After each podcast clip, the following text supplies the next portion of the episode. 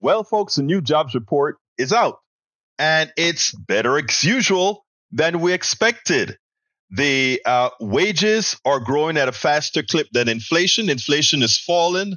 Uh, more jobs are available. I mean, it is amazing that we have many on the right contradicting what has always been the case, and that is under democratic rule, uh, economy does better. Now, there's a chart that at the end of this piece that I'm going to show you, you're going to see, and it's a chart that says the following.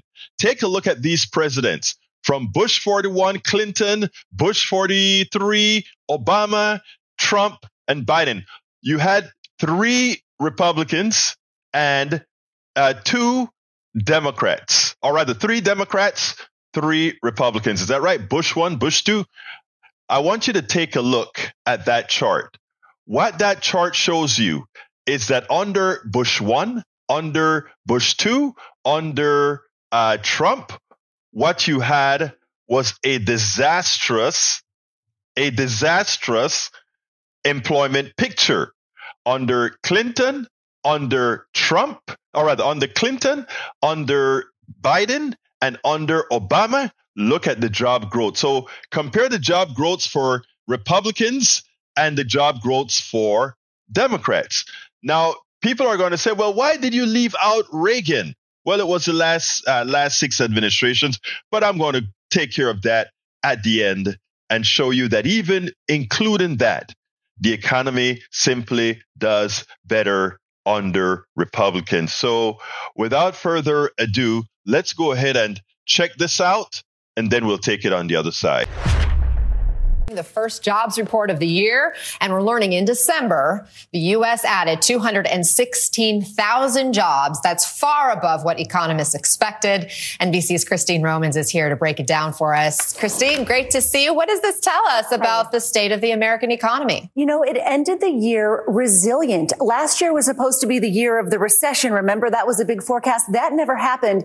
And even into the end of the year, you still had strength. That jobless rate, 3.7%, this is still in a band of 50 year lows for the unemployment rate. December adding a stronger than expected 216,000 jobs. That brings the net gain for the year, Anna, at 2.7 million jobs added. When we put it in context, as you know, I like to say the trend is what's important here, right? You can see it is a slowing job growth, but still a robust robust performance and picking up speed into the end of the year. So I would call this still a resilient uh, labor market despite all those concerns in 2023. It ended out uh, quite firm. Okay, now 2024, here we are. It's election yeah. year. Can you put this into to broader context for us? If it comes down to Trump versus Biden, how do the two match up on job growth during their presidencies? So look, this is already something that is fodder for the campaign trail, right? And I think it's incredibly important to use context here. There was a once in a hundred year year crisis, healthcare crisis, a pandemic that really blew out these numbers. But when you look longer term here, you can see so far in the Biden administration, about 14.6 million jobs have been added. That is in large part the economy shut down under Trump. He had a negative job posting. The economy shut down and millions of jobs were lost. So this is a recovery. This was the crash. This is putting it in perspective with uh, Barack Obama. His first term, by the way, the first couple of years was really slow economic growth, but managed to put in 10 million jobs there. You can see uh, Bill Clinton and Ronald Reagan, by the way, had very strong job performance on their watches.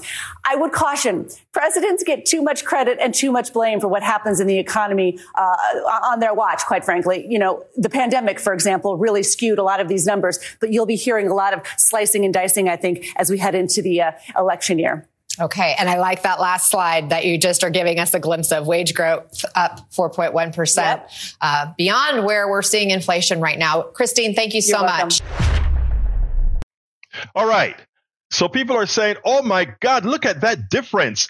Millions of jobs created under the last three Democrats.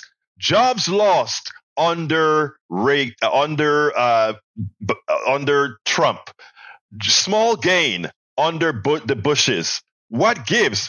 Well, then the only savior that could come for you is, well, you left out Reagan. So let's go ahead and do that. I wrote a book earlier on a, a few years ago called As I See It Class Warfare the only resort to right wing doom.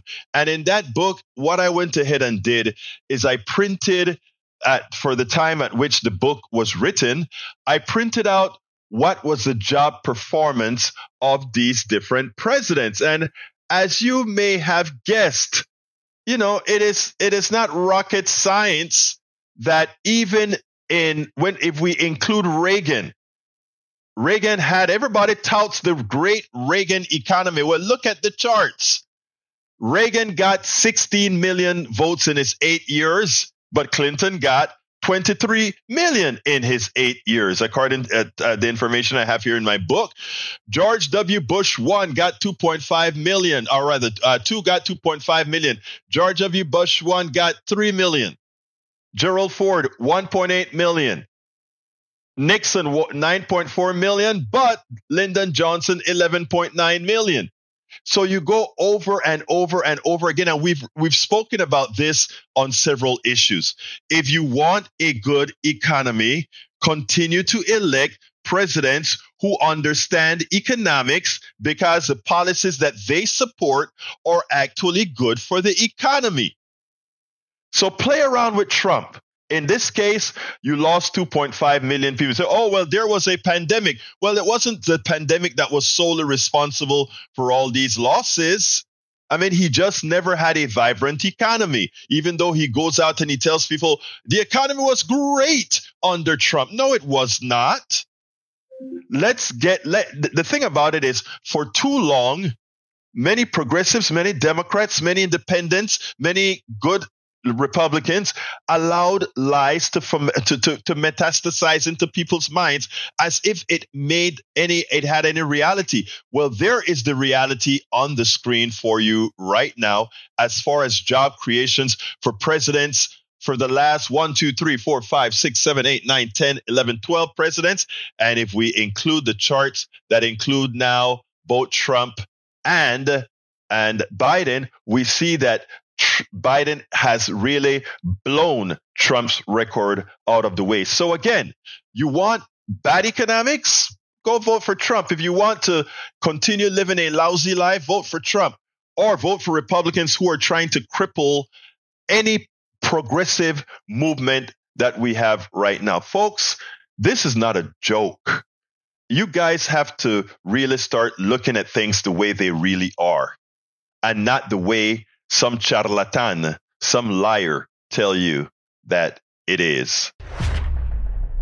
We spend a lot of time deconstructing the news, trying to trying to parse it into a form that everybody can understand. We try to find those little nitpicks where uh, it goes, it flies above the fray, etc.